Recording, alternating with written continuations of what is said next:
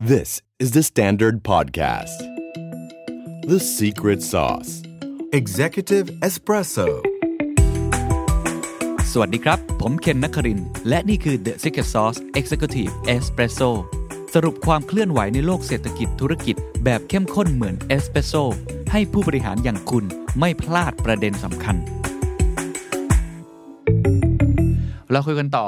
เศรษฐกิจไทยครับได้ว่าครับโจทย์เยอะมากและที่สำคัญ ทราบมาว่าดรยงได้มีโอกาสนะครับครับเข้าไปพบทานนายกด้วย แล้วก็มีโอกาสได้พูดคุยกับทั้งทางทีมที่ปรึกษาคณะครับอนุกรรมการของสบสเองด้วยเนี่ยครับน่าจะเห็นมุมมองหลายอย่างนะครับเล่าให้ฟังนิดนึงครับเศรษฐกิจไทยในมุมมองของ EC เป็นไงบ้างคครับรับเอ่อในเศรษฐกิจในแง่ของเศรษฐกิจไทยนะครับก็เอ่อเราก็ต้องบอกว่าภาพรวมเนี่ยเอ่อ ก็ยังเป็นการฟื้นตัวช้าๆเหมือนกัครันบนะครับ จริงๆ สิ่งที่ผมพูดกับเศรษฐกิจโลกเอามาใช้กับเศรษฐกิจไทยได้เลยนะฮะกรอบคิดคล้าย ๆ กัน ฟื้นตัวช้านะครับอันอีเวนอืมนะครับและมีความเสี่ยงด้านต่ำสูงอืมแต่สิ่งที่จะต่างไปก็คือว่าในทุกอย่างที่เมื่อกี้พูดไปอะครับมันมันจะมากขึ้น มันจะมันจะคือผมโซก็ลุ้นนึกว่าจะดีกว่าไม่มันจะแย่กว่า มันจะแย่มันจะแย่กว่าอ่า อันนี้อันนี้ต้องพูดกันตามตรงตามดีตรคงรับนะฮะดีครับเอ่อ แต่แต่ที่เป็นอย่างนั้นเพราะว่าอะไรครับ เพราะว่าเอ่ออะเดี๋ยวผมให้ตัวเลขก่อนเชิญว่าครับว่าตอนนี้ EIC มองปีนี้ว่าจะติดลบประมาณลบ 7.8ครับนะครับพอดีออกมาตรงกับแบงก์ชาตินะแบงก์ชาติปรับลงมาแล้วเท่ากับเราจากพอดีลบ 8.1 เป็นลบอ่าลบ7.8 นะครับ อันนี้เราออกมาได้ประมาณสักเดือนกว่าๆแล้วครับนะครับ ของปีหน้า นะเรามองไว้เป็นบวกแต่บวก 3.5 อันนี้คือปรับประมาณการลดมาแล้วใช่ไหมฮะฮะก็จริงๆจริงๆจริงๆถ้าเกิดเป็นของปีหน้านี่เป็นครั้งแรกที่เราเอ่อออเปิดเผยโอเคตัวเลขเป็น 3.5 นะคครัรับบซึ่งก็ต้องบอกว่าถ้าคุณเห็นเอา2 2ปีบวกกัน แล้วหาร2เนี่ยลบมากกว่าเดิมอ่ามันมันยังติดลบฮะถูกไหมครับลบลบลบ7.8บวกอืม3.5มันเอาแล้วหาร2มันก็คือ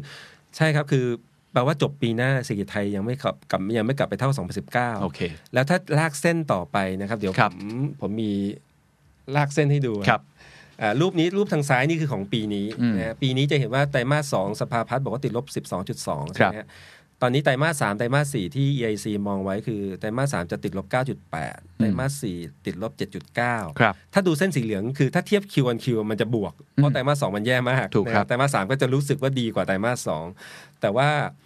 แต่ถ้าเทียบกับปีที่แล้วมันลบก็ยังตบติดลบมากนะครับเอ่อติดลบ 9.8 ติดลบ 7.9 เนี่ยคือครึ่งหลังเนี่ยติดลบประมาณลบ9ฮะเฉลี่ยอืมนะครับก็ยังหนักเยอะมากหนักนะฮะหนักมากอืมเพราะเอ่ออันนั้นอันนั้นของปีนี้นะฮะฮะแล้วของปีหน้านะครับก็คือถ้าเกิดเมื่อกี้เราบอกว่าครับ3.5 เส้นสีเหลืองนะครับก็คือ GDP ตาม forecast ของเรา แล้วสมมุติเราบอกว่า 2022 เราสมมติเราให้เบื้องต้นว่า 4-5%ครับให้ให้ค่อนข้างดีไว้ก่อนนะอืม ก็จะเห็นว่ากว่าที่เส้นสีเหลืองจะไปแตะที่ระดับ 100 ซึ่งเท่ากับไตรมาส4ของ 2019 เนี่ย ก็คือปลายปลายปีหน้า ปลายปี 2022 โอ้ ตายละ ปลายปี 2022 เลยนะฮะ ครับ อันนี้ที่เรามองอยู่นะครับแปลว่าถ้าถ้าจะบอกว่า GDP ทั้งปีกลับไปเท่ากับ 2019 เนี่ย ต้องเป็นอีกปีหนึ่งฮะสามปี2023 พอดีไม่ได้ลากเส้นต่อนะครับ แต่ว่าแต่ว่านั่นนั่นคือสิ่งที่เราเผชิญอยู่ครับผมหวังว่าผมจะผิดอืมนะครับผมหวังว่า EIC จะผิดแล้วมันออกมาเป็น better case ที่มันฟื้นตัวเร็วครับถามว่าเป็นไปได้ไหมจะฟื้นตัวเร็วกว่านี้เป็นไปได้ครับเอ่อเพียงแต่ว่าเดี๋ยวเรามาคุยกันว่าเงื่อนไขได้ครับคืออะไรบ้างได้ครับแต่ว่าถ้าเป็นเบสเคสของเราคือจะเป็นประมาณนี้อยู่ครับว่าว่าแล้วทำไมถึงเป็นเช่นนี้ ก็เพราะว่าเราเอ่อพึ่งพาการ ท่องเที่ยวเยอะอย่างที่เราทราบดี 12% GDP เป็นท่องเที่ยวต่างประเทศนะคครัรับบอีกประมาณ 8%เป็นท่องเที่ยวในประเทศ ซึ่งท่องเที่ยวในประเทศเองก็ยังไม่ได้ฟื้นเท่าเดิมนะใช่คนไทคยรับก็ยังไม่ได้เที่ยวไทยเที่ยวไทยก็ยังไม่เท่าเดิมนะใช่ใช้ยังไม่ครบเลยครับยังใช้ไม่ครบนะครับเดี๋ยวเราคุยมีตัวเลขเหมือนกัน อันนั้นก็ส่วนหนึ่งส่งออกอาปีหน้าก็จะกลับมาเป็นบวกปีนี้จะติดลบประมาณ 10%ปีหน้าจะบวกสัก 6 6%ก็ก็ยังต่ำกว่า 2019 อยู่ครับแปลว่าอะไรที่มาจากด้านต่างประเทศเนี่ยอืมจะยังไม่กลับไปที่เดิมครับนะครับพอ อันนั้นก็ส่วนหนึ่ง ส่วนที่สองก็คือเรื่องเออแผลเป็น เดี๋ยวเราจะคุยเรื่องแผลเป็น เรามีแผลเป็นต่อเนื่องมาหลายอย่างนะว่าก่อนหน้าจะเจอโควิดจริง ๆ ถ้าคุณเคนจำได้เศรษฐกิจไทยเนี่ยเริ่มชะลอมาต่อเนื่องตั้งแต่กลางปีที่แล้วตกต่ำลงมาเรื่อยๆเรื่อยๆจครัริบงๆภาคอุตสาหกรรมเราเราติดลบอ่าดัชนีภาคอุตสาหกรรมเราติดลบมาตั้งแต่ต้นปีที่แล้วนะอืมอืมติดติดลบมาเกือบจะเกือบจะสองปีเต็มๆแล้วเนี่ยอืมก็คือเพราะตอนนั้นปีที่แล้วมันเจอเรื่องสงครามการค้าครับภาค ภาคเกษตรเจอภัยแล้งอืมแล้วปีนี้มาเจอภาคบริการ ใช่ มันก็เลยครบทุกภาค ครบทุกภาคเลยนะครับ ดังนั้นดังนั้นนี่คือนี่คือโจทย์ที่ประเทศไทยเผชิญอยู่อืมนะครับ เดี๋ยวเราลงรายละเอียดแต่ว่าได้ครับอันนี้ภาพใหญ่ให้เห็นว่าอันนี้คือความความโจทย์โจทย์นะที่ที่พวกเราครับต้องช่วยกันในการครับเอ่อเผชิญกับมันนะครับโจทย์ใหญ่นะครับ ใช้เวลาไม่น้อยกว่า 3 ปี แล้วก็ครับเรื่องของแผลเป็นลึกกว่าแล้วก็ครบทุกอุตสาหกรรมครับดูจากแล้วน่าจะลึกกว่าแล้วก็โจทย์ยากกว่าทั่วโลกพ อสมควร ใช่ครับใช่เพราะว่านะครับใช่เพราะเราพึ่งพา sector ซึ่งเราเปิดแล้วก็ไม่หนึ่งเราก็ยังไม่ได้เปิดกว้างมากนะครับ ต่อให้เราเปิดแล้วเขาจะมาหรือเปล่า อันนี้รูปนี้เลยผมแชร์รูปนี้เลยครับว่าถ้าพูดถึงเรื่องนักท่องเที่ยวต่างประเทศนะครับ จากฐานที่เอ่อปี 2019 อยู่ที่ประมาณ 40 ล้านคนครับนะครับ ปีนี้นะครับตอนนี้เราประมาณการว่าปีนี้น่าจะได้ 6.7 ล้านอืม6.7 ล้านจริงๆ ก็คือ 3 เดือนแรกของปีนี้ครับอ่าถูกแล้วก็จบแล้วแล้วก็จบแล้วคือช่วงที่เหลือเนี่ยเดือนเดือนหนึ่งผมว่าอาจจะได้หลัก ร้อยหลักพันอะไรอย่างเงี้ยนะครับครับเอิ่มปีหน้าตอนนี้ EIC มองอยู่อืม8.4 ล้านคน 8.4 นี่มาช่วงไหนครับเนี่ยไปปลายๆครับปลายปลายๆด้วยเนาะคือตรงเนี้ย assumption คืออะไรครับอันคือผมต้องเรียนก่อนนะครับว่าตัวเลขพวกเนี้ยมันมันมีความไม่แน่นอนสูงครับนะครับแต่ขึ้นอยู่กับ assumption assumption หลักของเราก็คือว่าหนึ่งเราต้องเริ่มทยอยเปิดอืมนะครับ ซึ่งเดี๋ยวเราคุยกันได้ว่าภาครัฐเริ่มมีนโยบายที่จะทดลองที่จะเปิดเอ่ออย่างช้าครับๆนะครับ อีกอันหนึงก็คือ วัคซีนอืมวัคซีนจะมาเมื่อไหร่ ตอนนี้ในเบสเคสเนี่ยเราให้วัคซีนค้นพบในช่วงไตรมาสหนึ่งปีหน้านะครับ แต่กว่าจะฉีดกันได้โดยเฉพาะในเมืองไทยกว่าจะได้ฉีดเนี่ยอาจจะเป็นช่วงครึ่งหลังของปีหน้าแล้วแปลว่าอาจจะเป็นช่วงไตรมาสสามไปปลายไตรมาสสี่เนี่ยถึงจะเริ่มเห็นนักท่องเที่ยวกลับมาได้เป็นกอบเป็นกครับำนะครับถึงจะได้ครับ8.4นะครับเอ่อมันมียังมีอุปสรรคอื่นๆอีกครับนอกนอกจากเรื่องวัคซีนนะครับอืมมันจะมีเรื่องว่าอย่างที่เราทราบกันดีฝั่ง เรื่องเรื่องสายการบินเองอืมนะครับว่าจำนวน flight บินมันก็อาจจะไม่เท่าไม่ได้มากเท่าเดิมใช่นะครับอย่างช่วงเนี้ยเวลาจะจะมีนักท่องเที่ยวบินบินมาบินไปไม่ใช่เรื่องง่ายเหมือนเมื่อก่อนนะฮะครับไม่มี schedule flight มันจะเป็นเช่าเหมาลำเป็นอืม charter flight ครับนะครับซึ่งกว่าจะได้ charter flight ถึงจุดที่เขาบินได้เนี่ยมันก็ต้องสะสมคนอืมระดับหนึ่งต้องใช้เวลาคือมันจะไม่สะดวกเหมือนเมื่อก่อนอืมอืมคือในช่วงเรื่องไฟล์บินนะครับ เรื่องปัญหาการบินไทยเองต่างๆนะครับที่ที่อาจจะมีปัญหาเรื่องเอ่อจำนวนไฟล์บินต่างๆอันนั่นก็ส่วนเรื่อง supply นะครับ แล้วก็เอ่ออย่าลืมว่า เอิ่มเศรษฐกิจโลกเข้าสู่ recession ที่รุนแรงมากปีนี้ ผมว่านักท่องเที่ยวต่างประเทศกลุ่มหนึ่งก็อาจจะต้องอาจจะยังไม่พร้อมครับที่จะกลับมาได้เหมือครันบเดิม เราเชื่อว่ากลุ่มนักท่องเที่ยวที่จะกลับมาก่อนนะครับอ่าเฉเฉพาะถ้าเกิดในช่วงระยะสั้น ซึ่งตอนนี้ภาครัฐพยายามจะอ่าดึงดูดพวก high net worth นะครับคนที่มีกำลังซื้อมีกำลังซื้อสูงๆแล้วมา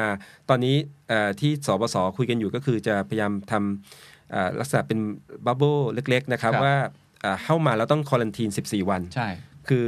เอ่อเข้ามาแล้วเอ่อต้องไปถึงไปอยู่โรงแรมเลย ซึ่งก็ต้องอยู่ในโรงแรม 14 วัน แล้วอยู่ช่วงที่อยู่โรงแรมต้องตรวจ negative สองครั้งอืมหลังจาก 14 วันแล้วถึงจะออกมานอกสถานที่ได้ครับแต่ก็ยังต้องมีแอปในการตามตัวใช่นะครับแล้วก็ต้องไปเหมือนรายงานตัวทุก ๆ 90 วันอะไรแบบนี้ใช่ด้วยครับอ่าอันนั้นจะเป็นพวกกลุ่ม high net worth อ่านะครับแต่ว่าถ้าเกิดว่าหลังจากที่กลุ่มนี้อ่าสมมุติว่ามีวัคซีนแล้วเริ่มเริ่มกลับมาได้เนี่ย ผมว่าคอมอาองค์ประกอบของนักท่องเที่ยวที่จะมาเมืองไทยก็จะอาจจะเปลี่ยนไปด้วยอืมอาจจะหนุ่มขึ้น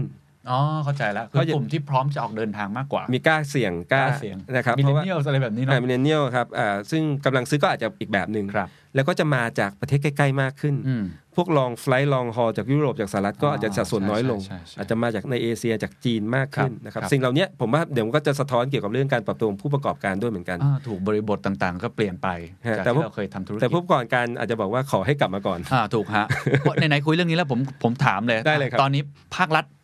ตัดสินใจยังไงมองอะไร balance ยังไงอืมเพราะตอนแรกเราได้ข่าวว่าจะจะอย่างที่อย่างครับที่เมื่อกี้ดรยังบอกคือเริ่มเปิดแล้วครับครับวันที่เราอัดวันนี้ตอนแรกจากข่าวจะเป็นวันแรกอืมที่จะมี flight จากประเทศจีนมาแล้วครับแล้วผมเช็คข่าวล่าสุดจากคนภูเก็ตเลยนะฮะบอกว่าไม่มีแล้ว ผมไม่แน่ใจว่ามันเกิดอะไรขึ้นตอนนี้ข้างในมันคุยอะไรกันเลย มีการตัดสินใจอะไรเป็น factor สำคัญมากครับผมไม่ได้ตามข่าววันนี้นะครับ แต่ว่าอย่างที่คุณเคนบอกว่าถ้าเกิดว่าวันนี้เอ่อไม่ได้มาตามที่ครับที่ตั้งเอ่อที่มีข่าวกันไว้ ผมคิดว่า ผมคิดว่าการคุยกันในศบศหรือการคุยของภาครัฐเนี่ยเอ่อมันมันเป็นการพยายามหาจุดสมดุลนะครับ ผมเชื่อว่าเอิ่มเอ่อในในในในในการหารือเนี่ยเพราะว่ามันมีผู้แทนทั้งจากฝ่ายรัฐบาล จากฝ่ายราชการอืมแล้วก็ฝ่ายเอกชนก็ไปคุยกันพยายามหาจุดสมดุลนะครับครับเพราะว่าเอิ่ม ผผมเชื่อว่าทุกคนส่วนใหญ่ก็จะเห็นกันว่าถ้าไม่เปิดประเทศเลยนะครับ ถ้าไม่เปิดเลยเนี่ยอืมแล้วการที่เราพึ่งพาการท่องเที่ยวมากขนาดเนี้ยก็จะความหมายก็คือ ผลกระทบก็จะรุนแรงมากทั้งเรื่องการจ้างงานรายได้ แล้วก็อาจจะรวมไปถึงเรื่อง NPL อะไรที่ใช่ที่ครับกระทบเอ่อในในในวงกว้างขึ้น ดังนั้นผมคิดว่าเอ่อตอนเนี้ยมุมมองส่วนใหญ่เนี่ยผมว่าคล้อยมาในลักษณะที่เป็นลักษณะของการที่เราควรจะต้องเริ่มเปิดอืมนะครับ เริ่มเปิดประเทศอืมเพียงแต่ว่าจะเปิดยังไงที่เอ่อสามารถยังดูแลในเรื่องของความปลอดภัยของประชาชน แล้วก็ต้องที่สำคัญคือต้องสร้างความเชื่อมั่นให้กับโดยเฉพาะชาวบ้านที่อยู่ในเขตจังหวัดที่นักท่องเที่ยวจะมาครับสมมติจะเป็นพูดถึงภูเก็ตจะพูดถึงสมุยอย่างเงี้ยอืมอะโจทย์หนึ่งที่ต้องเกิดขึ้นก็คือ จะต้องมีการทำความเข้าใจกับกับประชาชนกับประชาชนในพื้นที่ แล้ควรับผมคิดว่าเป็นเรื่องเป็นเรื่องที่ถูกถูกต้องครับเพราะใช่ครับ ประชาชนในพื้นที่จะเป็นกลุ่มคน ซึ่งทั้งจะได้ประโยชน์ แล้วก็อาจจะได้ความกังวลครัต่างบๆนะทั้งบวกและลบดังนั้น เขาควรจะต้องเข้าใจว่าภาครัฐต้องมีการสื่อสารว่ามาตรการจะเป็นเช่นไรนะครับ จะมีมาตรการรองรับเอ่อความเสี่ยงด้านต่างๆ ได้อย่างไรนะครัครับบเขาจะได้ประโยชน์อะไรจากการที่เอ่อจังหวัดเขาครับเอ่อเริ่มเปิดก่อน ผมคิดว่าแนวโน้มเนี่ยจะไปทางนั้นโอเคนะครับก็ก็แล้วก็พยายามตอนนี้ก็ก็มีการคุยกันว่า เอ๊ะถ้ามันมีเทคโนโลยีที่ทำให้สามารถทดทดทดสอบทดอ่าอ่าหมายถึงว่าตรวจเอ่อ โควิดได้ได้ผลเร็วอืมได้ผลเร็วขึ้นนะครับ ก็อาจจะทำให้ไม่จำเป็นต้องเอิ่มอย่างเช่นตรวจในเลือดครับตรวจในเลือดแทนที่จะเป็นลักษณะเป็นสวอปในจมูกเนี่ยโอ้มันเจ็บเหมือนกันนะฮะเจ็บใช่แล้วก็บอกว่าบางทีมันจะมี false result ได้ เพราะถ้าแบบถ้าไม่สามารถแบบไม่ได้สวอปเข้าไปลึกๆพอเนี่ยก็ได้ผลออกมาไม่มั่นเอ่อตอนนี้มันมีการตรวจ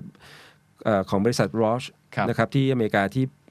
เจาะเลือดอืมแล้วเขาบอกว่ามีความแม่นยำอืมคือคือถ้าถ้าแม่นยำมากแล้วทำให้สามารถลดจนระยะเวลาควอลันทีนคลรับงนะก็อาจจะยิ่งทำให้ความคล่องตัวในของมาตรการเนี้ยเกิดขึ้นได้ ผมครับคิดว่าแนวโน้ม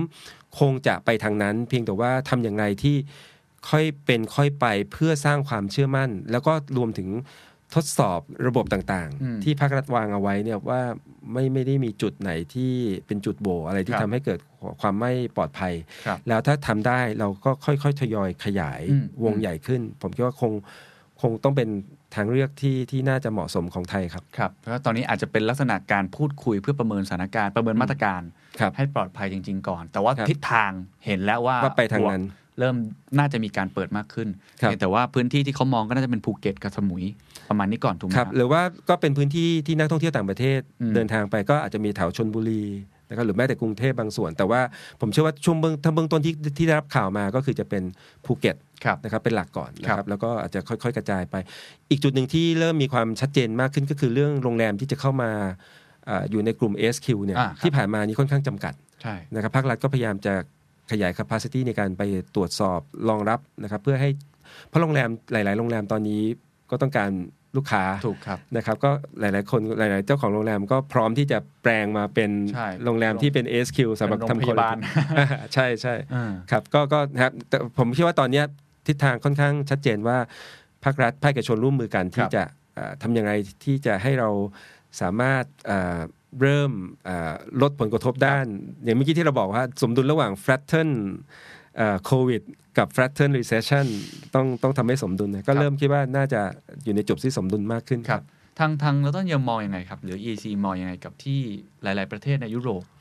ดำเนินมาตรการที่แตกต่างกัน บางประเทศเนี่ยจิ้มประเทศเลย อืมอืมอ่าสมมติอย่างไทยจริงๆไปอังกฤษตอนนี้ไปได้นะฮะอืมไปได้แล้วนะครับครับแล้วไม่มีการควอรันทีนอะไรเลยอืที่มมันซับซ้อนอะไรมากเหมือนที่เมืองไทย แต่ขากลับอาจจะยากเท่านั้นเองคือคือหลาย ๆ ประเทศผมเห็นในยุโรป หรือในในเอเชียบางประเทศก็เริ่มเริ่มเปิดใช่แต่แน่นอนเขาต้องรับความเสี่ยงก็คือ second ใช่ wave อย่างที่เราคุยกันใช่นะครับอย่างอันเนี้ยข้อเสนอของ EIC หรือของของดรยงมองยังไงว่า เราควรจะเรามาระวังแบบนี้ไปเรื่อย ๆ ค่อย ๆ ทดลองไป หรือจริง ๆ เราอยากให้เออลองรับความเสี่ยงดูผมเพิ่งดูข่าวล่าสุดอัน แม่ใจว่าน่าจะสบสหรือว่าสบคเขาเริ่มประเมินสถานการณ์แล้วครับว่าถ้าเกิดเปิดครับ ตัวเลขจะเป็นยังไงในแต่ละวัน ผู้ติดเชื้อถ้าเปิดแล้วจัดการได้ดีอะอาจจะมีสองสองคนต่อวันอืมนะครับอืมถ้าไม่ค่อยดีอาจจะสิบหรือถ้าไม่ดีเลยอาจจะร้อยตรงเนี้ยดรยงมองยังไง EIC มองไงผมคิดว่ามันต้องไปด้วยกันระหว่าง ถ้าเกิดเราจะเปิดให้กว้างขึ้นนะครับอ่าก็ต้องไปพร้อมกับความพร้อมของระบบในการตรวจอืมในการ tracing อืม นะครับแล้วก็ในการรักษานะครับอืมคือผมผมเชื่อว่าสำคัญมากเลยครับ ถ้าส่วนตัวเนี่ยไม่ได้มองว่าเป้าหมายของบ้านเราประเทศเราคือ ผู้ป่วยใหม่โควิด คือศูนย์คนอ่าผมคิดว่าคงไม่ใช่เป้าหมายนะครับ คือเราเราเราคิดว่าถ้าให้ให้มันอยู่ในระดับที่ เรารับได้นะครับ เพราะว่าระบบสาธารณสุขบ้านเราเองก็ก็ค่อนข้างมีประสิทธิภาพในการรักษานะครับครับคือไม่ใช่ว่าทุกคนเป็นแล้วจะต้องเสียชีวิตนะครับ จริง ๆ อัตราการเสียชีวิตบ้านเราถือว่าต่ำมากนะครับ จริงๆผมคุยกับคุณหมอหลาย ๆ ที่ก็บอกว่า จริงๆ อยากให้มีคนไข้บ้างจะได้ ทดทดลองนะครับว่าจริงๆ เราก็ทางกระทรวงสาธารณสุขก็มีซื้อยามาเตรียมไว้เยอะนะครับ คืออันนี้ไม่ได้ไม่ได้พูดว่าอ่าแปลว่าว่าอ่าในเชิงเล่นๆนะครับ แต่ว่ามันเป็นมันผมว่ามันต้องหาจุดสมดุลจริงๆอะว่าเพราะเราต้องอยู่กับมันไปอีกนานนะต้องอยู่กับมันถูกต้องครับเอ่อต่อให้มีวัคซีนนะครับ มันก็ไม่ได้ไม่ได้มั่นใจว่ามันจะเอ่อใช้ได้ครับ effective ร้อยเปอร์เซ็นต์หรือเปล่านะคครัรับบเอ่อดังนั้นผมคิดว่าถ้าเรามีระบบที่เรามั่นใจนะครับว่ามันเอ่อ ไอ้ระบบควอรันตีต่างๆ เป็นไปอย่างมีมาตรฐานนะครับ ทุกคนให้ความสำคัญทำตามกฎเกณฑ์อย่างชัดเจน แล้วก็มีระบบเรื่องดิจิตอลเรื่องอะไรในการ tracing นะครับเอ่อมีระบบ tracing ที่คือเมื่อไหร่ที่รู้ว่ามีใครเป็นเนี่ยแล้วเราสามารถ trace ได้ แล้วก็สามารถควอรันทีนคนกลุ่มนั้นได้ ถ้าระบบพวกเนี้ยเราพร้อมนะครับ ซึ่งผมเชื่อว่ายังไงในช่วงต้นเนี่ยควรจะค่อย ๆทำอืมเพื่อทำให้ตรงนี้ให้มีความมั่นใจ เอ่อเพราะว่าไม่ได้แค่ทำให้ดีนะต้องทำแล้วเกิดความมั่นใจด้วย ถูกถูกประชาเพชราะนต้องเชื่อมั่นด้วย ถูกต้องครับ ไม่งั้นคุณเคนจำได้ไหมครับว่า 3 เดือน2อสเดือนที่แล้วมันมีเหตุการณ์ที่ระยองอ๋อใช่โอ้โห พังทั้งจังหวัดเลยฮะตอนนั้นใช่จริงๆเราก็ทำทำการทำการศึกษาก่อนหน้านี้ก่อนก่อนหน้าเกิดเรื่องนะฮะระยองเป็นจังหวัดซึ่งฟื้นตัวเรื่องการท่องเที่ยวสูงกว่าค่าเฉลี่ยของประเทศใช่แต่พอจะเกิดเรื่องใช่ตอนนั้นกลายมาเป็นต่ำกว่าค่าเฉลี่ยซึ่งขจอประริงทศๆเกิดแค่โซนเล็กมากใช่แต่ว่ามันกระทบทั้งจังหวัด ผมจำได้นักข่าวผมที่ระยองกลับมาอืมบอก รายงานตกใจว่าทั้งจังหวัดช็อกไปหมดเลยอ่าซึ่งนั่นแหละมันคือการเหมือนกับ ผมว่าเป็นการซ้อมอย่างหนึ่งว่าถ้ามันเกิดใช่แบบเนี้ยเราต้องสื่อสารดีๆอืมผมผมก็เห็นด้วยนะครับ แล้วผมคิดว่ารอบเนี้ยถ้าเราเนี่ยจะเริ่มเปิดแล้วมีนักท่องเที่ยวเข้ามาทำ travel bubble ผมว่าเรื่องการสื่อสารเนี่ยอาจจะต้อง preemptive ไปเลยนะต้องต้องต้องต้องสื่อสารก่อนเลยนะฮะอืมอืมอย่าไปปล่อยว่าเดี๋ยวพอเกิดมีนักท่องเที่ยวเกิดเกิดเป็นโรคขึ้นมาแล้วทำแล้วคนไทยก็แพนิคเหมือนเดิมอืมผมว่าเราต้องมีการพูดคุยกันก่อนเลยครัว่าบ คือชี้แจงเนี่ยอาจจะไม่ใช่ชี้แจงแค่ คือคือในพื้นที่เนี่ยคือต้องทำประชามติเขายินดีนะครับ แต่กับ Public ทั้งประเทศเนี่ยผมว่าทางสบสสบคเองก็คงต้องทำความเข้าใจก่อน ว่าสิ่งที่เกิดขึ้นที่เรากำลังจะทำเนี่ยทำเพื่ออะไรครับนะครับ แล้วสิ่งที่ที่มีแนวโน้มมีความ likely ที่จะเกิดขึ้นมันเป็นอืมแบบนี้นะ ถ้าเกิดเหตุการณ์แบบนี้เราจะดำเนินการอย่างไร จะได้ไม่ไปตกใจกันวันนั้นอืมไม่งั้น มันก็จะเกิดแพนิคใช่ไหมครับแล้วก็จะจะเกิดมีการบอกว่าคนคนนั้นไปที่ไหนมาบ้าง แล้วสถานที่ตรงนั้นทุกที่ก็จะไม่คนไทยก็จะไม่กล้าไปเที่ยวอีกเลยใช่ผมว่าฮะเห็นด้วยว่าควรจะ แล้วจริงๆ ยุโรปเนี่ยเขาข้อได้เปรียบของเขาอย่างหนึ่งคือเขามี EU เขามี Common Protocol อะไรกันเยอะเขาแชร์กันเขาแชร์กันมีระเบียบเอ่อก็มีความมี trust กันอืมของเราเนี่ยประเทศในเอเชียด้วยกันเรื่องระบบ trust อะไรต่างๆเรื่องโปรโตคอลยังค่อนข้างแตกต่างกันอยู่ครับถ้าทำได้นะครับก็ก็ก็ดีครับครับสร้างโปรโตคอลที่อาจจะต้องเริ่มจับคู่กับประเทศไหนที่เราเริ่มมีความมั่นใจอืมนะครับว่าเขา ค่อนข้างเอ่อดำเนินการดูแลคนของเขาได้ดีครับนะครับก็อยากจะให้ขยายวงมากขึ้นอืมครับครับขอบคุณครับ นอกจากเรื่องการท่องเที่ยวนะครับครับอีกอีกตัวที่สำคัญของเราก็คือเรื่องส่งออกอืมนะครับเอ่ออย่างที่เรียนไปปีนี้เรามองว่าติดลบเอ่อส่งออกเราหน้าสินค้าอันนี่คือส่งออกสินค้า น่าจะติดลบประมาณสักลบ10.4นะคครัรับบเอ่อ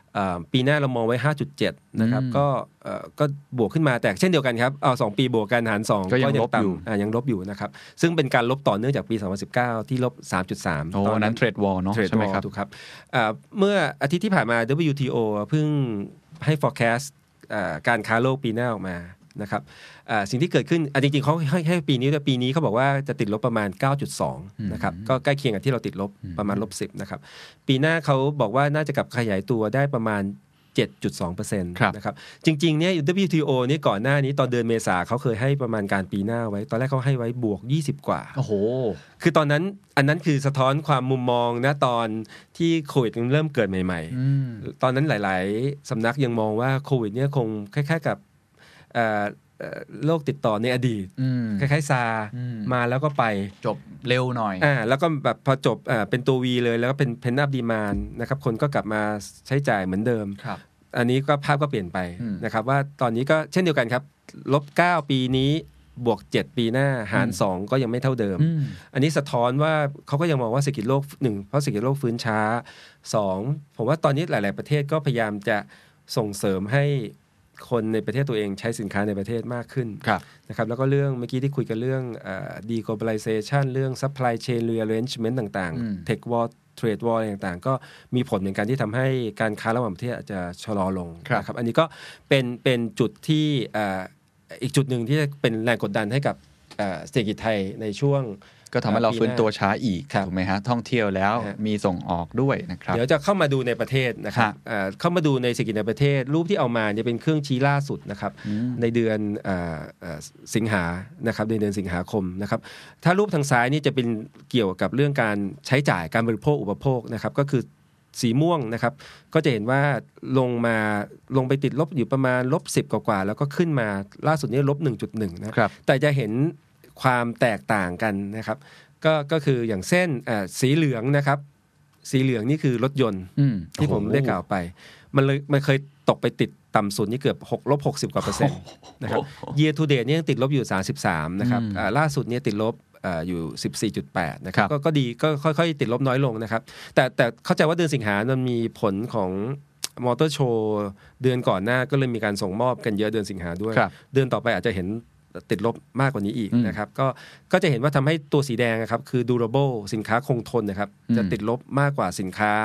ที่เราเรียกว่า non durable สีเขียวอืมเข้าใจครับนะฮะอันนี้ก็เป็นไปตามก็พวกสินทรัพย์ใหญ่ๆหน่อยอะไรอย่างนี้คนก็อาจจะไม่ได้ตัดสินใจ เพราะว่าความเชื่อมั่นยังครับต่ำนะครับความเชื่อมั่นยังต่ำอ่ารูปขวาล่างเลยครับครับรูปขวาล่างเอามาให้ดูนะครับว่า ความเชื่อมั่นของเราถ้าสีม่วงเนี่ย คือความเชื่อมั่นของนักลงอ่านักธุรกิจอืมซึ่งเบนช์มาร์กมันคือ 50ครับตอนนี้มันกลับมาอยู่ที่ประมาณ 45.7 ก็ถือว่าก็ยังต่ำกว่า 50 แต่ว่าก็ก็ดีขึ้นเยอะนะฮะดีขึ้นมาพอสมควรนะถึงแม้ว่ายังยังไม่ถึง 50เนี่ยแต่สีเหลืองนี่คือดัชนีความเชื่อมั่นผู้ผู้บบริริโภโภคคเกณฑ์ของมันคือ 100โอ้ตายละครับ คือ คือมันลงมาลงมาต่ำสุดเมื่อเดือนเมษเมษาพฤษภาสักลบเอ่อสัก47ครับตอนนี้มันดีขึ้นเรื่อยๆนะฮะอืมแต่มันดีขึ้นนิดเดียวอืมมันขึ้นมา51 52เลยคครัรับบเพราะฉะนั้นความเชื่อมั่นผู้บริโภคยังไม่ได้กลับมา ถูกครับ เพราะว่าคนยังมีความไม่มั่นใจว่าเอ๊ะการจ้างงานจะเป็นยังไงรายได้อืมจะเป็นยังไงอืมดังนั้นสินค้าอะไรที่เป็นสินค้าอ่าคงทนนะครับ รถยนต์อืมอ่าอ่า เครื่องใช้ไฟฟ้าชิ้นใหญ่ๆอะไรครับต่างๆเนี่ยจะจะจะยังไม่ฟื้นอืมจะฟื้นช้านะครับอืมอันนี้คือตัวตัวประเด็นที่ที่ที่อยากจะเรียนนะครับครัรับอ่ารูปต่อไปนะครับอ่ารูปซ้ายเป็น Google Mobility อันนี้เอามาให้คุณเคนดูอืมนะครับว่าเอ๊ะเป็นไปตามที่เราคาดเดากันไหมนะครับ ว่า Google ก็ติดตามนะว่าคนไทยเดินทางไปไหนมาไหนบ้าง เมื่อกี้เราแชร์ไปแล้วก็ตัวตัว retail กับ recreation สีม่วงๆนะครับครับก็ยังไม่เท่าเดิมนะครับ แต่ว่าเด้งขึ้นเป็นจังหวะตามตามวันหยุดยาวนะครับเอ่อ ตัวที่เกินกลับไปสูงกว่าเดิมแล้วนะครับ ก็คือมีสีเหลืองคือมโกลเซอรี่นะครับ คนไปซื้ออ่าอา ขหาองรสใช้ดจำเป็นอ่าอ่าใช่ครับอ่าเดินอ่าเดินทางไป แล้วก็สีเขียวครับ คนยังอยู่บ้านเยอะครับโอ้อยู่บ้านเยอะกว่าเดิมโอ้ชัดเจนเลยมากจริงมากนะฮะใช่ครับ แล้วก็ไปดูการการใช้ไฟฟ้านะครับเอ่อของที่บ้านของของ residential ก็สูงอ๋อ year on year เป็นเป็นบวกขณะที่ทำงานติดลบเอ่อโรงงานอุตสาหกรรมติดลบครับพิเศษติดลบนะครับ แต่ว่าเนี่ยครับคนไทยยังอยู่บ้านเพราะมาถ้ากกว่าดูเดิมจากเส้นสีเหลืองก็ workplace เราก็ยังไม่ได้กลับมาถูกต้องครับไหมฮะยังติดลบอยู่ของของคุณเคนมีมีมี work from home มากขึ้นไหมครับ work from home ที่ออฟฟิศผมนี่ร้อยเปอร์เซ็นต์เลยครับอะไรครับใช่หมายถึงครับตอนตอนที่เกิดล็อกตดาวอนนี้ก็ยังร้อยเปอร์เซ็นต์อยู่ครับอ๋อก็คือแล้วแต่แล้วแต่อ๋อถ้าไม่ได้พนักดกันเดินเข้ามาเนี่ยอาจจะไม่เจอคุณเคนถูกครับเหมืยือนดหยุ่นยืดหยุ่นยืดหยุ่นมากเหมือนกับ SCB ครับ SCB เราก็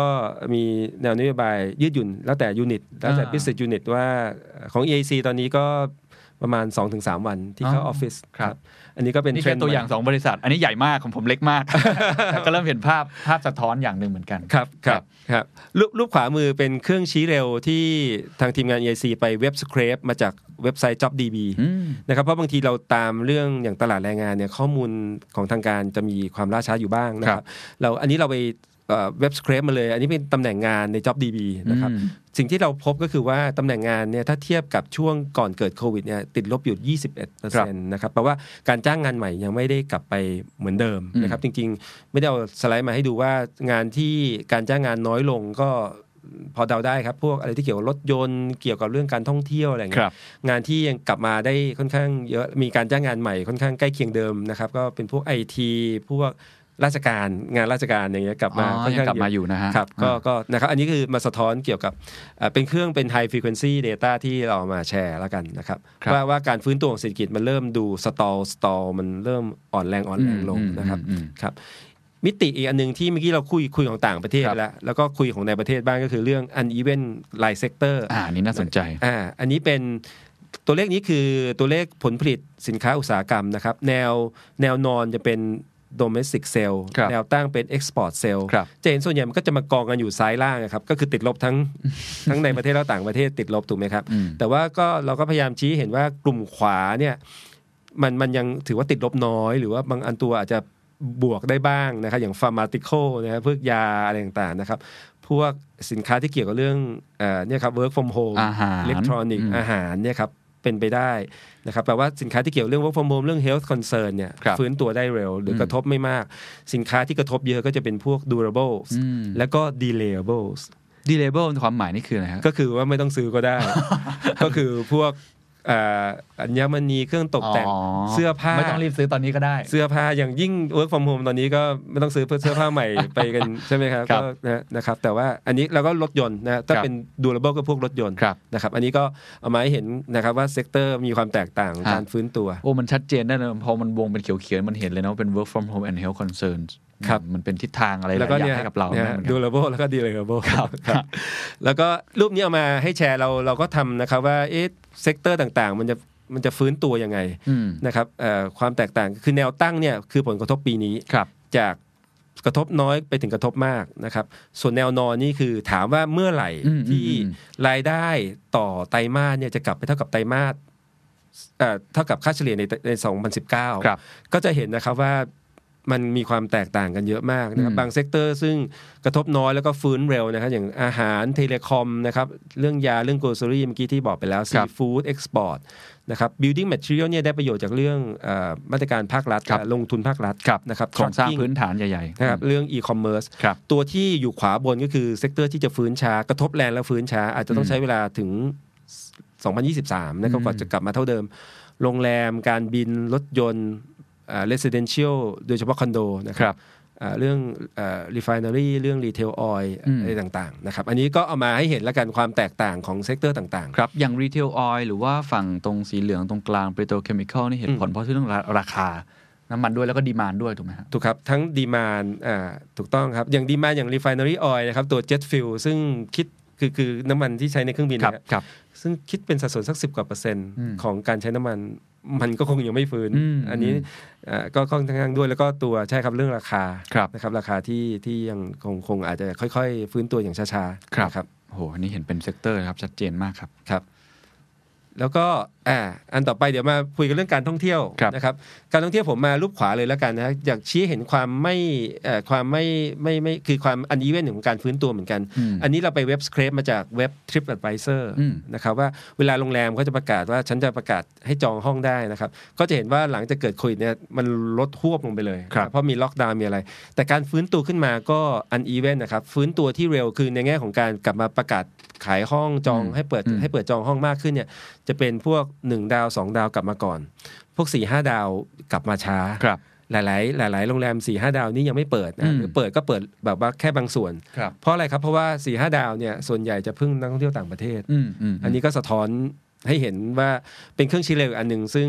อย่างตอนที่เราไป present ในสปสบางเอ่อก็เป็นบางข้อมูลเร็วบางอย่างที่เรานำไปแชร์ด้วยเหมือนกันอืมนะครับว่าอืมมาตรการที่ออกไปมันเริ่มคือแต่ก็จะเห็นนะครับว่าช่วงไหนที่ผ่อนคลายล็อกดาวน์มันก็จะมีกระเด้งขึ้นมาอ๋อ pent-up demand จริงด้วยเนาะนะครับแต่ว่าก็ตอนนี้ก็ sideways sideways ซึ่งการที่ขึ้นขึ้นลงก็ตามวันหยุดปกติใช่ใช่ถูไหมกต้องไหมครับถูกต้องครับใช่ครับอ่าอันนี้ก็ให้เห็นเอ่อการฟื้นตัวของท่องเที่ยวในประเทศครับช่วงที่ผ่านมา นะครับก็จะ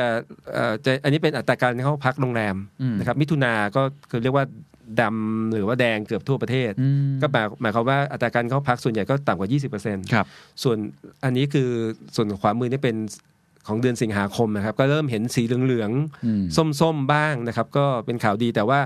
ก็ส่วนใหญ่ก็ยัง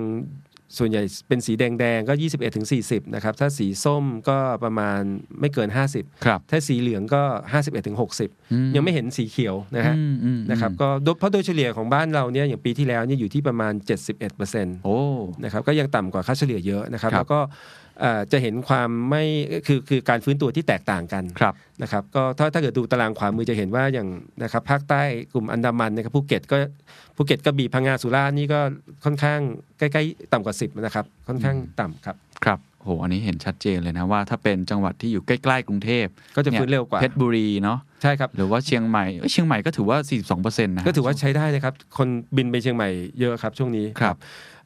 ถ้าดูเป็นเป็นแผนที่นี่ก็สีเหลืองๆนะครับก็มีกาญจนบุรีเพชรบุรีนะครับอย่างชนบุรีเนี่ยคนไปเที่ยวพัทยาเยอะนะฮะแต่ยังสีแดงอยู่แสดงว่ามันมีอาจจะจำนวนห้องเยอะมากถูกต้องคิดแล้วก็อย่างนั้นได้ฮะถูกต้องครับห้องเยอะมาก แล้วก็ห้องเป็นห้องซึ่งgeared toward เอ่อนักท่องเที่ยวต่างประเทศอ๋อเยอะนะครับดังนั้นก็ยังแดงอยู่ครับนะครับจริงๆเอ่อเดือนนี้ภาพไม่ค่อยชัดถ้าเดือนกรกฎานะครับจะมีอยู่จังหวัดภาคใต้อันหนึ่งที่ออกมาเหลืองๆฮะเอ่อฮะคือนครศรีธรรมราชอ๋อไอ้ไข่เหรอฮะใช่ครับผม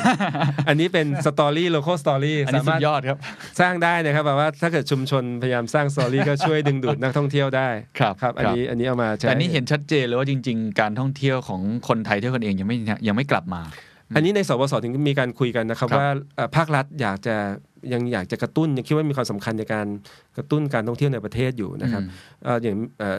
นอกเรื่องเราเที่ยวด้วยกันเนี่ยแพ็กเกจก็มีการเอ่อ จะจะมีการปรับแพ็กเกจให้ยืดหยุ่นขึ้น มีต่ออายุใช่ไหมครับอะต่ออายุจนถึงสิ้นปีครับแล้วจริงๆ จะจนถึงแบบว่าเอ่อไปต้นปีเลยครับ เพราะว่าเหมือนกับใครที่เที่ยวช่วงปีใหม่ ก็อาจจะอืมยาวไปถึงต้นต้นอาทิตย์แรกของมกรานะคครัรับบแล้วก็เอ่อที่ช่วงปรับใหม่ก็คือว่าก่อนหน้านี้จะต้องไปเที่ยวในจังหวัดเอ่อในในในที่สถานที่ท่องเที่ยวที่อยู่นอกทะเบียนบ้านของเราทะเบียนบ้านของเราอันนี้ก็จะปลดล็อกครับอ๋อภาครัฐจะปลดล็อกเพราะว่าไม่อย่างนั้นคนกรุงเทพซึ่งเป็นคนที่มีกำลังซื้อสูงสุดครับนี่ก็ไม่สามารถ ใช้โรงแรมในหรือว่าสถานที่ท่องเที่ยวในกรุงเทพได้นะครับ อันนี้ก็จะปลดล็อกครับเผื่อมีคนทำส staycation เตย์เคชันในกรุงเทพใช่ครับใช่ใช่ครับแล้วอย่างอย่างเอ่อเม็ดเงินที่เขาให้มาเนี่ยจริง ๆ ถือว่าคนใช้เยอะไหมครับ ผมเท่าที่ผมดูตัวเลขเอาเฉพาะไอโครงการเนี้ยไม่ได้ไม่ได้เยอะมาก ยังคนใช้สิทธิ์ยังยังยังน้อยอยู่ครับ โดยเฉพาะเรื่องเครื่องบินอ่าใช่ เครื่องบินยังใช้น้อย เครื่องบินรู้สึกว่าจะใช้ยาก มันใช่ต้องจ่ายไปก่อนแล้วไปถูกต้องเหมือนกับต้องเพย์แบ็กกลับมันงงๆนิดนึงใช่ใช่ครับ ผมก็คิดว่าตรงนี้ก็มีการคุยกันอยู่ว่าจะทำไงให้อืมให้ให้ให้ให้เอิ่มให้ให้ยืดหยุ่นขึ้นให้ง่ายขึ้นครับรวมถึงมีการคุยกันถึงว่าเอ่อตอนแรกรู้สึกจะให้ 5 คืนถูกไหมฮะลงครับเอ่อก็จะยืดให้เป็น 10 คืนอ๋อเพราะบางมีมีนักท่องเที่ยวบางกลุ่ม ซึ่งบางคนซึ่งเป็น เอ่อ intensive user คือใช้เยอะ ก็ก็ภาครัฐก็ควรจะเปิดโอกาสให้คนกลุ่มนั้นครับนะครับแล้วนอกจากนั้นภาครัฐก็พยายามจะหาทางที่ จะกระตุ้นให้เกิดการท่องเที่ยวในวันธรรมดาบ้างนะครับอืมก็มีการส่งเสริมให้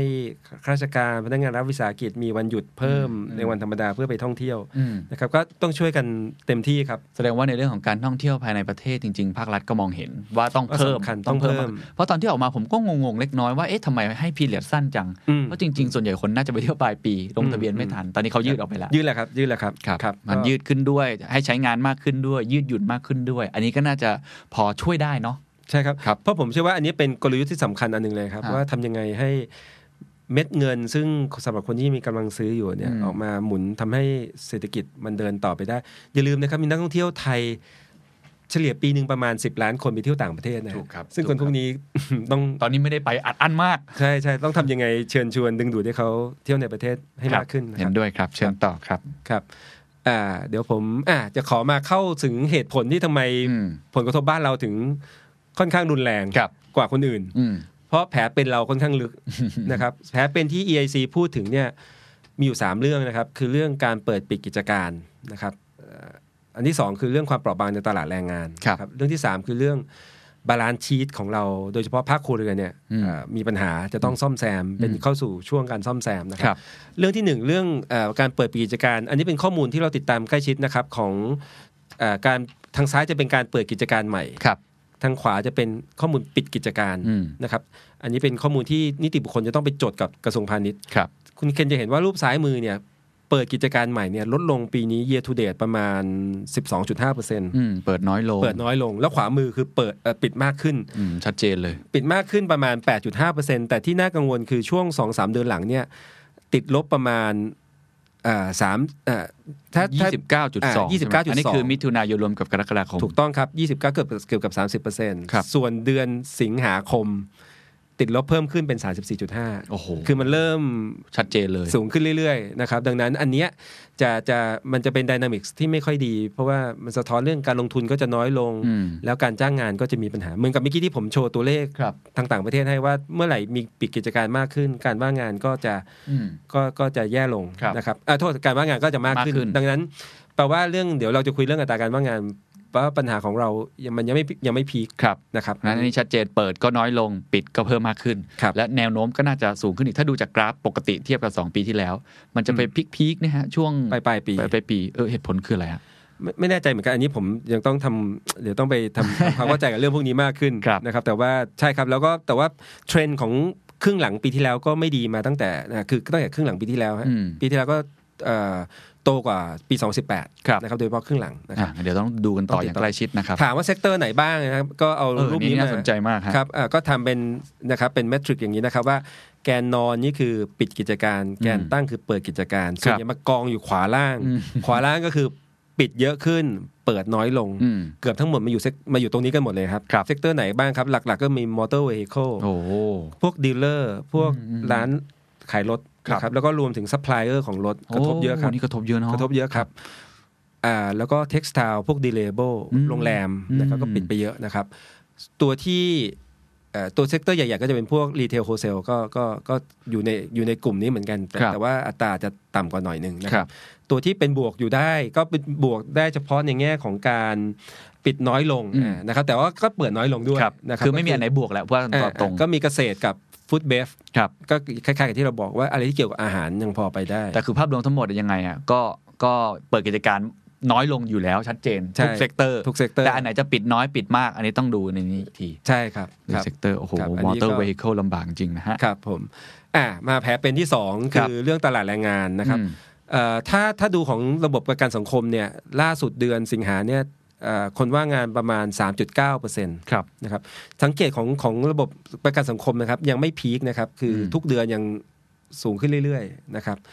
อ่าแต่ถ้าเกิดดูการว่างอัตราการว่างงานทั้งระบบนะครับอ่าเนี่ยมันอยู่ที่ประมาณ 2%ประมาณ 7.7 แสนคนอ่าใช่ไหประมาณ 7 ใช่ครับเกือบเกือบแปดแสนคนครับนะครับที่ตกที่ตกงานที่บอกภาครัฐว่าฉันตกงานอยู่อืมนะครับอะประเด็นที่เรา กังวลเป็นพิเศษในเรื่องอัตราการว่างงานก็คือกลุ่มคนอายุน้อย โอ้ อันนี้คืออายุ 15ถึง24 โอ้ชัดเจนมาก คือปกติก็สูงกว่าคนกลุ่มอื่นอยู่แล้วเพียงแต่ว่าพอเกิดโควิดเนี่ยกระเด้งสูงมากเลยครับนะครับตอนนี้เกือบเกือบ9%เโอ้โหนะครับแล้วนะครับก็คือกลุ่มอื่นเขายังอยู่เลข1 2อยู่แต่คนอืมอันนี้ก็อธิบายได้ครับ เพราะว่า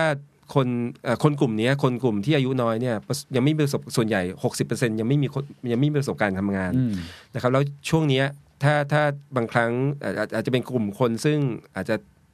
โดนปลดงานได้ได้ง่ายกว่าอืมคนที่มีประสบการณ์อืมแล้วก็อาจการจ้างงานก็อาจจะจ้างได้ยากกว่า คือบางทีอาจจะเป็นเด็กจบใหม่ด้วยด้วยนะนะที่ครับแบบโอ้โหมันยากมากขึ้นในขณะที่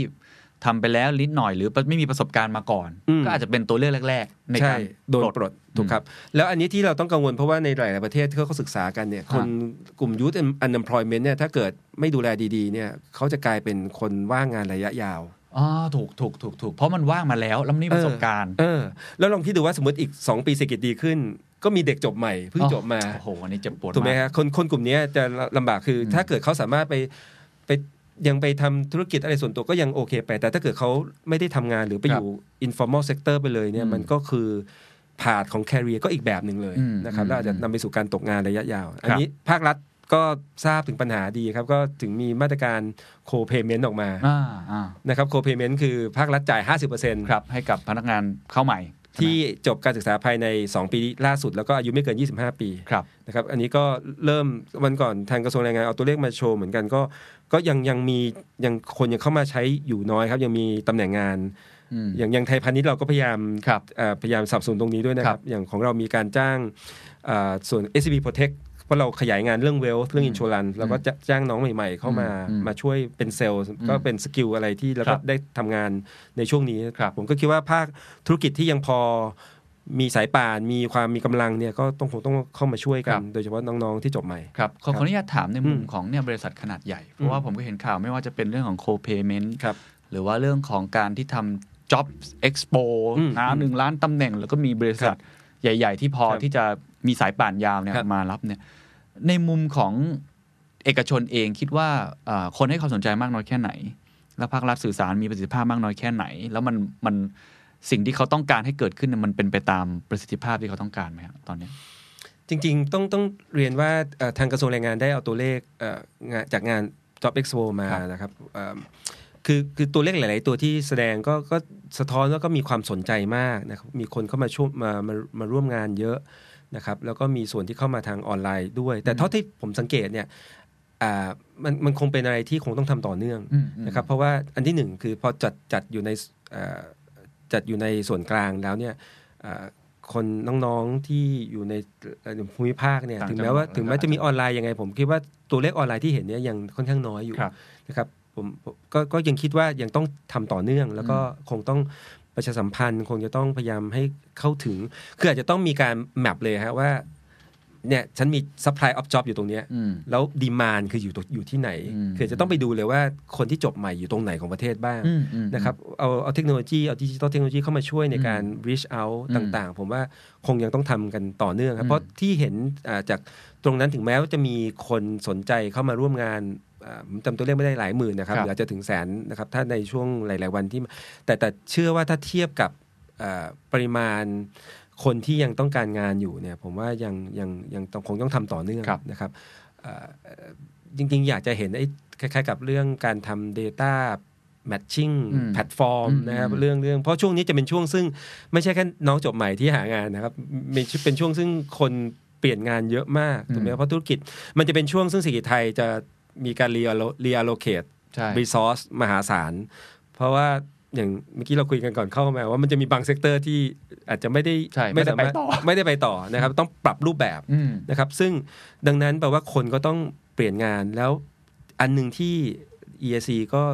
พยายามเสนอในทุก forum ที่เราไปก็คือเรื่อง reskill อืมอืมนะครับว่าเราคงต้องมองให้มันเป็นแพ็กเกจรวมกันเลยนะครับว่า เอ่อเรื่อง job matching ก็ส่วนหนึ่ง แต่เรื่อง reskill upskill ก็เป็นเรื่องสำคัญครับนะครับแล้วเราก็เรารู้ว่าภาครัฐนะภาคเอกชนให้ความสำคัญกับเรื่องนี้ แต่ว่าที่ผ่านมามันยังเป็นลักษณะของต่างคนต่างทำมีอืมมีทุกหน่วยงานก็พูดกันใช่เรื่องนี้แล้วก็ใช่ทำกัน แต่ว่าไม่รู้อาจจะมีลักษณะเป็นเบี้ยหัวแตก ยังไม่ได้ทำลักษณะเป็นบูรณาการแล้วทำแบบว่าทำทั้งต่อยอดเลยคือ ผมเราไปเห็นตัวอย่างของสิงคโปร์เนี่ยอ่าเขาเขาใช่ครับ ให้ความสำคัญกับเรื่องนี้มาก เขาจ้างเพื่อไปฝึกงานเลย จ้างใช่เพื่อ reskill กันเลยอะ ใช่คือคือเขาเขาจ้างเพื่อไป reskill แล้ว พอจบแล้วสมมุติเอ่อคือในการ reskill เนี่ยเขาเขาก็ไม่ได้ภาครัฐไม่ได้เป็นคนอบรมเองนะฮะอ่าภาครัฐแค่เป็นทำแพลตฟอร์มให้อ่า นะครับมามารวมกันทำแพลตฟอร์มของประเทศ ครับ แล้วเขาไปประสานกับ เอกชน ซึ่งมีประสบการณ์ในการทำเรื่องดิจิทัลอืมเอ่อเทคโนโลยีเรื่อง digital skill ต่างๆ พวก banking telecom อะไร sector ซึ่งต้องทำ digital transformation ไปแล้วเนี่ยอืมดึง expertise เหล่านั้นเข้ามานะครับแล้วมามาปรับ skill เสร็จแล้วสิ่งที่เขาทำคือเขา ไปหาไปไปไปหา SME ที่ต้องการสร้างดิจิทัล adoption capability ของตัวเองอืมเพราะอันนั้นก็เป็นโจทย์ใหญ่ของเขาแล้วก็โจทย์ใหญ่ของเราด้วยใช่ใช่นะครับว่า SME เรายังไม่สามารถแข่งขันได้ในเรื่องออนไลน์เรื่องดิจิทัลครับเขาก็เอาคนที่จบใหม่ ที่เขาอบรมแล้วเนี่ยอ่าฮะไปแมปกับ SME อ๋อที่ที่ต้องการต้องการ คน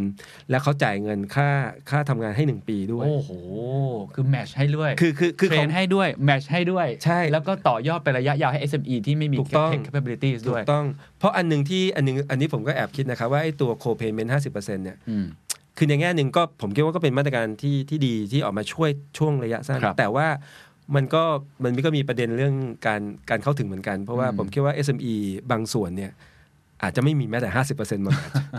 ถูกไหมครับถูกครับ แล้วแล้ว SME บางส่วนยังอาจจะพอไปต่อได้ แต่ยังต้องการเนี้ยต้องการ skill ใหม่อืมๆน้องอืมน้องใหม่ๆ ที่มี skill เรื่องดิจิตอลแต่เขาก็อาจจะยังอืมอืมจึงต้องประหยัดอยู่ว่าอ่าช่วงนี้ช่วงวิกฤตนะครับ ก็ผมคิดว่าเรื่องของพวกนี้มันจะต้อง tailor อืมนะ customize แล้วก็ต้องต้องต้องอยากจะทำให้มันเป็น seamless ว่ามันแล้วมันก็เป็นเป็นการแก้ปัญหา ททั้งเรื่องสกิลของคนแล้วก็เรื่อง SME ดิจิ t a ล adoption ของประเทศไทครัยบด้วยนะครับครับ คือมันต้องทำเป็นแบบเป็นแพ็กเกจอะอืมอืมแก้ปัญหาเรื่องการว่างงานด้วยอืมแก้ปัญหาเรื่องการขาดทักษะแรงงานด้วยอืมแล้วก็แก้ปัญหาเรื่อง SME เองไม่มีความสามารถในการใช่แข่งขันด้วย ใช่ ซึ่งอันนี้เป็นข้อเสนอที่น่าสนใจมากครับนะครับอันนี้เราได้ลองขอเคยเสนอในสบสอยู่นะครับอ่าในสวสอาจจะยังไม่เคยตรงๆครับแต่ว่ามีเดี๋ยวเดี๋ยวก็จะต้องเดี๋ยวต้องหาทางครับแต่ในฟอรัมต่างๆที่เราไปบรรยายเราก็ยินดีพยายามครับครับเชิญต่อครับครับเอ่อ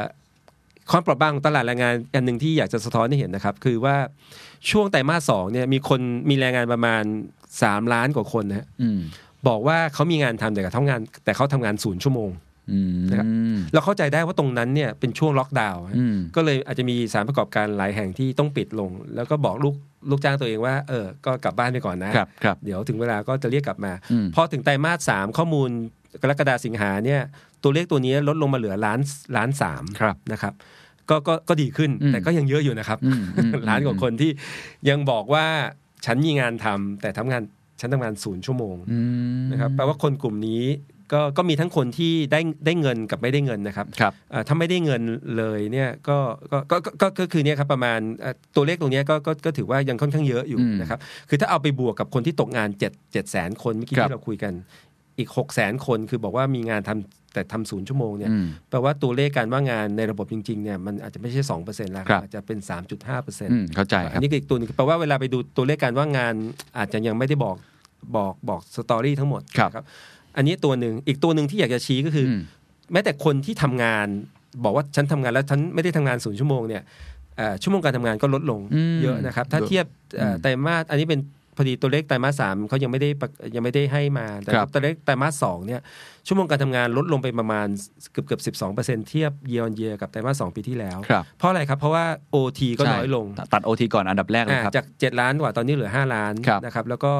คนที่ทำงาน full time 40 ชั่วโมง จาก 25 ล้านเหลือ 24 ล้านนะครับใช่ใช่ไปใช่โป่งตรง under employ ฮะคือคนที่ทำงานไม่ถึง 35 ชั่วโมงอืมก็เพิ่มขึ้นจาก 5 ล้านเป็น 7 ล้านอืมนะครับแล้วคนที่ under employ ส่วนหนึ่งเนี่ยไปกองกันอยู่ที่ภาคเกษตรอืมนะครับคือข่าวดีคือบ้านเราเนี่ยมันตัวมีเลข buffer อยู่ใช่ไหมอ่ามี buffer ว่าฮะตัวเลขการอัตราการว่างงานบ้านเราจะไม่ค่อยสูงครับไม่เหมือนจะไม่เห็นตัวเลข 10%เหมือนใช่บางประเทศ เพราะว่าส่วนหนึ่งสามารถกลับภูมิลำเนา นะครับ แต่ถามว่าเขารายได้เขาอืมเป็นยังไงก็อีกเรื่องหนึ่งนะครับอืมเพราะว่าอืมเพราะว่าเขาการที่เขากลับไปบ้านอยู่ภาคเกษตร อาจจะไม่ได้หมายความว่าทำให้ผลผลิตภาคเกษตรเพิ่มขึ้นครับนะครับ แต่ว่าเอ่อแล้วยิ่งปีนี้มีภัยแล้งด้วยนะครับอืมอันนี้ก็ก็จริง ๆ เดี๋ยวจะจะสะท้อนด้วยว่ามาตรการของพระราชที่จะเข้าไปช่วยเอ่อคนกลุ่มนี้ก็อาจจะต้องลงพื้นต้องตามเขาไปด้วยเพราะตอนนี้เขากลับไปพื้นที่แล้วอืมอืมนะครับแปลว่าเรื่องงานเรื่องอะไรต่างๆนะครับ ก็ก็ก็อาจจะมองเป็นเรื่องดีนะครับว่า ชาวเอ่อแรงงานบางส่วนกลับพื้นที่ ถ้าเกิดเขาตัดสินใจว่าต่อไปเขาจะอยู่กับพื้นที่แล้วก็พัฒนาพื้นที่ก็ก็เป็นเรื่องดีใช่ใช่นะแต่ว่าภาครัฐจะต้องเข้าไปช่วยในเรื่องการปรับ skill ต่างครับๆครับ อันนี้คืออันที่สองนะครับครัเรื่อบงของการว่างงานอันที่สามครับอันที่ 3 คือ balance sheet ของเราอืมจะต้องมีการซ่อมแซมครับโดยเฉพาะภาคครัวเรือนนะครับ คุณเคนคงได้ยินประจำนะหนี้ครัวเรือนครับต่อ GDP นะครับเอารูปมาให้ดูครับแท่งม่วงๆ นี่คือสัดส่วนหนี้ครัวเรือนต่อ GDP นะคครัรับบก็จะเห็นว่ามันพุ่งสูงขึ้นมาเรื่อยๆนะจากปี 2009 มันอยู่ที่ประมาณ 53%นะครับก็พุ่งสูงขึ้นมาตรงนั้นก็มีทั้งบ้านคันบ้านหลังรถแรกคันแรกถคันแรกครับนะครับมีทุกอย่างนะครับเอ่อจนกระทั่งมาช่วงถึงเอ่อ2015 เนี่ยสองสามปีนั้นมันก็ดูแฟลตแฟลตไปนะครับ แล้วเอ่อ ไตรมาสตัวเลขล่าสุดไตรมาสสองแบงก์ชาติเพิ่งประกาศอาทิตย์ครัที่บแล้วเนี่ยครับกระโดดจากประมาณ 80 ขึ้นมาเป็นเกือบเกือบ84เปอร์เซ็นต์อืมสูงสุดสูงสุดในรอบ 18 ปี สูงสุดในประวัติการในประวัติการเลยนะฮะแล้วก็แล้วก็เป็นระดับที่สูงมากถ้าเทียบกับประเทศกำลังพัฒนา ผมคิดว่าประเทศกำลังพัฒนาด้วยกัน แล้วรายได้พอๆกับเมืองไทยเนี่ย เราน่าจะสูงสุดอืมเท่าที่ผมเก็บตัวเลขได้นะโอ้ครับวันนี้ะยิ่ครับงน่ากังวลนะฮะแล้วตอนนี้น่ากังวลมากเป็นพิเศษ เพครัราะบว่าในอดีตเนี่ยเวลาไอ้หนี้ครัวเรือนต่อ GDP มันสูงขึ้นเนี่ยอืมมันเกิดจากการที่แน่นอนตัวเศษคือหนี้ครัวเรือนมันมันโตกว่าตัวส่วนคือ GDP มันลดอืมอะจริง ๆ GDP ก็โตครับแต่ว่าหนี้มันโตมากกว่า GDP คือครับคนยังมีรายได้เพิ่มขึ้นอืมแต่ว่าอะแต่ฉันมีความมั่นใจ ฉันก็ไปซื้อบ้านซื้อรถครับเพราะจริงๆการเป็นหนี้จริง ๆ ในขณะ ในมองอีกมุมหนึงก็เหมือนทำให้เศรษฐกิจเติบโตได้ด้วยถูกขต้องยายถูกต้องมีหนี้ในในทางที่ดีซื้อบ้านซื้อรถถูกไหมฮะใช่ครับเพียงแต่ว่ารอบนี้เอ่อไอ้สัดส่วนหนี้ต่อ GDP มันขึ้นเป็นเพราะส่วนมันลด คือ GDP คือข้างล่างมันน้อยอะ เออค่าจ้างมันน้อยลงอืมรายได้มันน้อยลงครับจริงๆหนี่ไม่ได้เพิ่มขึ้นเยอะนะฮะอืมนี่จริง ๆ ต้องบอกว่าช่วงที่ผ่านมาเนี่ย ถ้าไปดูนิวโ o น g กร w ของพวก มอร์เกจเรื่องออโต้โลนอะไรเงี้ยติดลบนะครับ ช่วงอ๋อปีที่ผ่านมาอืมอืมแต่ว่าระดับหนี้ไม่ได้ลงมาก เพราะว่าตอนนี้มีพักหนี้อยู่อ่าถูกถูก อันนี้คนคือคือต้องบอกว่า 83.8 เนี่ย ไม่ได้รวมพักหนี้ เพราะมันมันไม่มีเพิ่ม ถูกไหมฮะอะคือคือคือ81.8 8นี่สะท้อนว่าระดับหนี้มันมันไม่ได้ลดตามปกติ เพอืราะมปกติบางคนบางคนก็จะจ่ายหนี้อืมไปนะฮะไอ้สัดส่วนเนี่ยตัวหนี้ก็จะค่อยๆ ลดลงแต่ตอนนี้มันไม่ลดอ่าเข้าใจละเข้าใจละแต่แต่แต่ประเด็นหลักก็คือว่า ที่สัดส่วนนี้มันเพิ่มขึ้นมามาจากตัวรายเอ่อตัว GDP ที่มันลดลง ครับ ซึ่งพอเป็นแบบนี้เนี่ยแล้วมันเป็นระดับที่ค่อนข้างสูงมากเนี่ยสิ่งที่กำลังจะเกิดขึ้นกับครัวเรือนไทยก็คือ โดยเฉพาะครัวเรือนที่มีหนี้ก็คือ เขาจะต้องซ่อมแซม เขาจะต้องทำในลักษณะที่ว่า deleveraging คือจะต้องลดภาระหนี้ อืม ซึ่งในการลดภาระหนี้จะเกิดอะไรขึ้นครับครับ สิ่งที่ถ้าชาวบ้านทำก็คือลดรายจ่ายที่ไม่จำเป็นนะครับต้องออมมากขึ้น อืม อาจจะต้องหาทางเพิ่มรายได้ให้ได้ถ้าจะเป็นไปได้ ครับ ลดภาระหนี้อะไรต่างๆนะครับซึ่งสิ่งเหล่านั้นที่พูดมาเนี่ยมันไม่ดีต่อโกรธแน่ๆใช่ไม่ดีต่อเศรษฐกิจแน่ๆเพราะมันจะไม่มีกิจกรรมการใช้จ่ายเกิดขึ้น โดยเฉพาะกิจกรรมในการใช้จ่ายที่ก่อนหน้านี้อย่างที่คุณเคนพูดเลยครับว่าหลาย ๆ ปีที่ผ่านมาบ้านเราเนี่ยโตส่วนหนึ่งมาจากเรื่อง debt financing ครับ growth คือการโตด้วยการสินเชื่อซื้อรถซื้อบ้านนะครับ ซึ่งก็อย่างที่บอกก็เป็นเรื่องที่เป็นเรื่องโอเคเข้าใจได้เรื่องปกติเพียงแต่ว่า ตอนนี้ไอ้เอนจินตัวนั้นน่ะอืมมันจะ หายไปอืมเพราะช่วงนี้สองสามปีเนี้ยจะเป็นช่วงซ่อมแซมงบดุลอืมนะครับ แล้วแล้วถ้าถ้าอย่างรูปขวามือเนี่ยพอดีแล้วว่าปีที่แล้วเราเอาข้อมูลจากการเอ่อสำรวจครัวเรือนของสำนักงานสถิติแห่งชาตินะครับพบว่าครัวเรือนไทยนะครับ 60%ของครัวเรือนไทยมีเงินอืมออมที่เอามาใช้สมมุติว่าไม่มีไม่มีรายได้ แล้วเอาเงินออมมาใช้จ่ายเนี่ย ได้ไม่เกิน 3 เดือน โอ้โห คือสภาพคล่องน้อยไม่เกินสามเดือนด้วยอืมนะครับ อันนี้คือ 2 อย่างมาผสมกันก็เลยกำลังจะบอกว่ามันมันทำให้งบดุลของภาคครัวเรือนไทยโดยเฉพาะครัวเรือนที่มีหนี้เนี่ยครับจะจะช่วงนี้ดูไม่ค่อยดีครัจะบต้องจะต้องค่อย ๆ ซ่อมแซมนะครับอืมอันนี้ก็จะมีนัยยะต่อเรื่องอย่างที่เรียนนะครับ การครับใช้จ่ายต่างๆ เอาตัวเลขนี้มาฝากครับดูฮะว่าในทางเศรษฐศาสตร์เรามีอีกแพทเทิร์นหนึ่งที่เราเรียกว่าเอ่อเราเรียกว่า precautionary saving อืม คือเวลาคนครัวเรือนรู้สึกว่ามีความไม่เชื่อมั่นครับนะครับมีความกังวลใจต่างๆ เนี่ย สิ่งที่เกิดขึ้นคือจะออมมากขึ้นอืมนี่คือตัวเลขเอ่อเงินฝากในบัญชีระบบธนาคารพาณิชย์นะคโอ้รับตอนนี้ล้นมากเลยใช่ไหมฮะล้นมากเลยครับ โดยเฉลี่ยก็โตเกือบเกือบสิบกว่าเปอร์เซ็นต์นะครับ year on year โอ้โหนะครับก็คงคือคงอาจจะมีหลายสาเหตุนะบางคน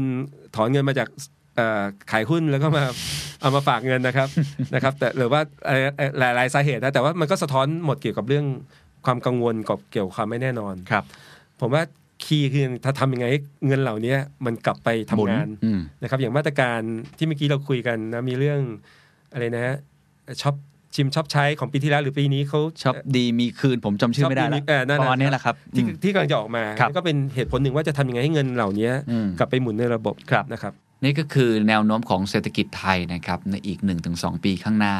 เราเห็นแล้วนะครับว่าก็เป็นในแนวทางเดียวกับเศรษฐกิจโลกนะครับก็คือฟื้นตัวช้าอันอีเวนคือมีความไม่เท่าเทียมกัน